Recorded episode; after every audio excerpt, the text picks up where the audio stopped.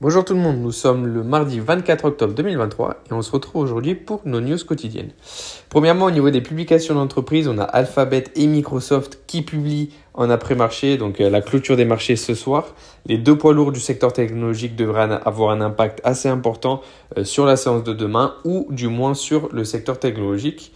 Au niveau du 10 ans aux US, on a les taux longs qui sont passés au-dessus des 5% pour redescendre quelques heures plus tard à 4,83%, ce qui montre que les investisseurs sont premièrement enclins à acheter des produits obligataires et donc des arbitrages commencent à être réalisés sur la courbe des taux euh, et donc euh, que les investisseurs euh, ont en tout cas une baisse des craintes au niveau de la politique monétaire. Les valeurs de croissance en ont donc profité puisqu'elles sont très, corrélées au taux d'intérêt et au coût du financement. Euh, et donc le Nasdaq a pris 0,3% euh, en séance hier.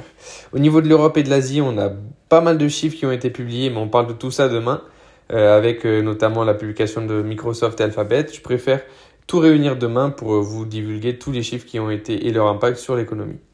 Au niveau de la microéconomie, on a Chevron qui annonce le rachat de S pour 53 milliards de dollars. Nvidia qui sera en train de développer une puce à partir d'une technologie ARMS. C'est une très bonne nouvelle pour Nvidia, mais une mauvaise pour Intel et AMD, particulièrement Intel, qui devrait être l'acteur le plus touché par cette news, puisque les deux perdent du terrain en bourse. Orange qui dépasse les prévisions des bénéfices au troisième trimestre, grâce notamment à des réductions de coûts et euh, l'augmentation des prix. Airbus qui a remporté un contrat de 1,2 milliard d'euros en France pour améliorer la capacité de communication des avions ravitailleurs. Stellantis qui dévoile une flotte de fourgons professionnels renouvelés, Eiffage qui rachète Salvia et enfin Voltalia qui annonce le démarrage de la production du parc euh, éolien de Canudos donc au Brésil. Le CAC 40 qui prend aujourd'hui 0,7%, euh, DAX plus 0,7 également. Euh, donc l'IBEX qui lui perd moins 1,01% ce qui nous donne un stock 600 en hausse de 0,6%, S&P qui est en train de gagner 0,8%, Nasdaq 1% et Dow Jones 0,8% également. Le Shanghai a clôturé ce, matin avec une hausse de 0,8%, Hang Seng une baisse de 1% et Nikkei une hausse de 0,3%, euh, ce qui nous donne un MSCI en, en baisse pardon, de 0,16%.